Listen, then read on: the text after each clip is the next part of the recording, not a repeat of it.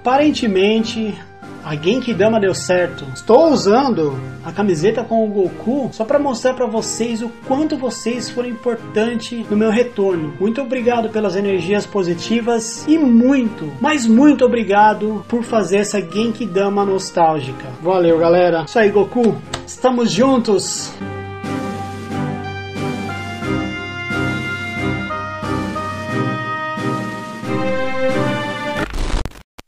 Como representante e orador anônimo da nostalgia, preciso expor e transparecer a força da nossa época. Nos anos 90, ficávamos na calçada conversando com aquele amigo sobre aquele jogo difícil e encantador. Sempre dormia entre 5 e 6 da madrugada, mesmo tendo que acordar cedinho no dia seguinte. Bons tempos, eu lembro que quem tinha Super NES com Street Fighter era considerado o dono da rua e quem tinha amizade com o técnico do Flip fliperama era tipo o rei. Acordávamos bem cedo para ver se a Ação Games ou Super Game Power já estava na banca. Abrir a primeira página e ver aqueles lançamentos era algo muito empolgante e inexplicável. Mas só olhávamos mesmo, porque dinheiro que era bom Nada. Relíamos milhares de vezes a mesma revista até ela ficar inteira descolorida e formar orelhas. Matávamos aulas e ficávamos o dia todo pendurado no fliperama, mas claro, esperando que o pai ou a mãe não aparecesse ali, porque senão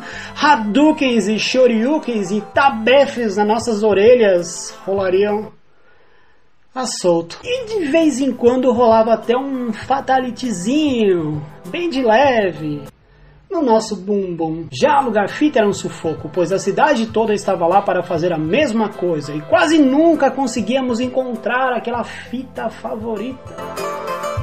Você aí se sente foda por ter um iPhone 10? Eu já me sentia foda por ter uma carteirinha de sócio da locadora. Ostentação sem igual. Nossa senhora!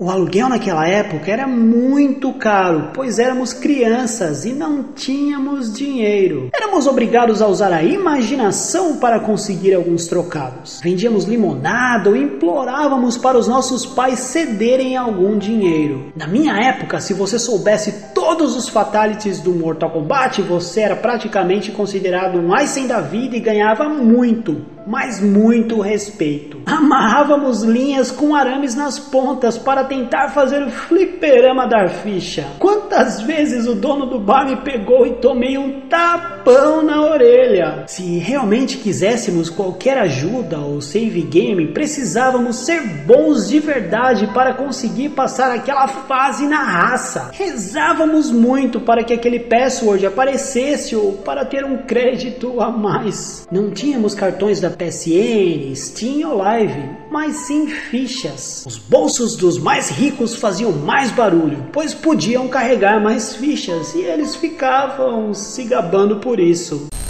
Agora deixa eu fazer uma pergunta para vocês. Quem aí nunca perdeu uma ficha para um maloqueiro? Ele pedia para pegar uma vida e nunca mais devolvia o controle. E quando acontecia isso, não havia nada que pudéssemos fazer, porque afinal de contas ele era maloqueiro. Quem tinha uma TV de 20 polegadas no quarto era considerado riquinho e um Super NES e Mega Drive então eles tinham toda a moral do mundo. Eu tinha apenas uma TV de 14 polegadas e ainda por cima ela ficava na sala. Os games não tinham continuos infinitos ou save points como hoje em dia. Precisávamos passar o dia todo treinando aquela fase ou boss para quem sabe então finalizar o game.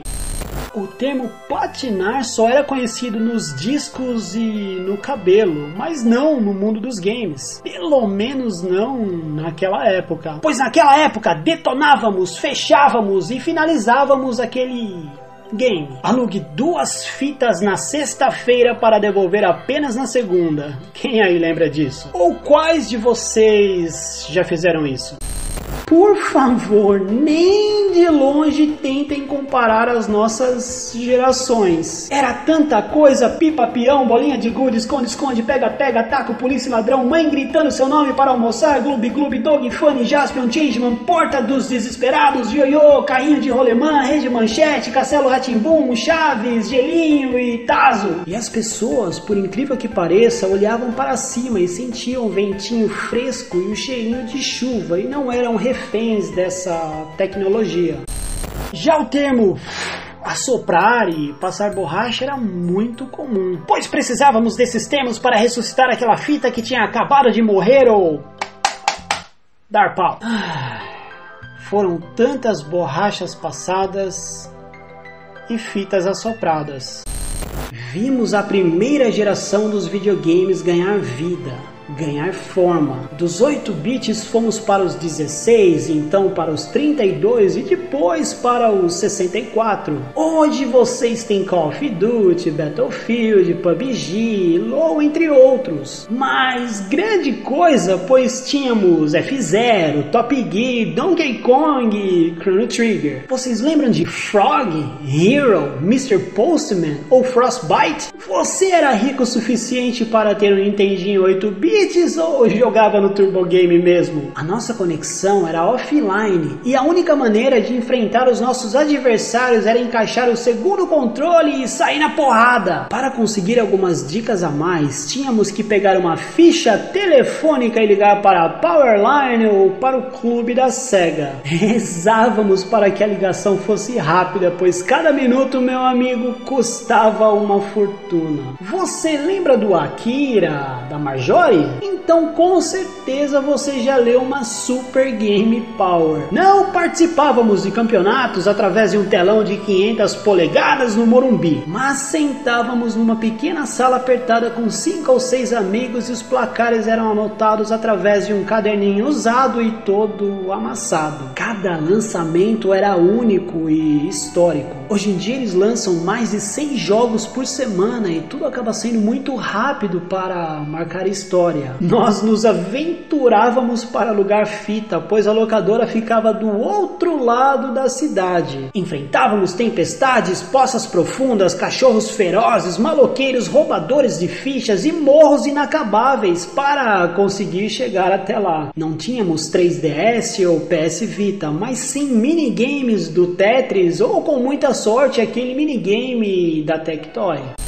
E eu tava pensando aqui hoje em dia, o seu papai ou mamãe te leva até uma escola de inglês. Lá é tudo moderno, vocês aprendem através de livros, computadores e professores nativos. Na nossa época aprendíamos inglês através dos games, bastava uma simples curiosidade, um dicionário velhinho para sairmos entendendo todo o contexto daquele game de RPG. Se por acaso você se identificou com alguma coisa que eu citei, sinto lhe dizer, mas você está ficando velho. Mas não se preocupe porque você também é um gamer de verdade e um gamer raiz.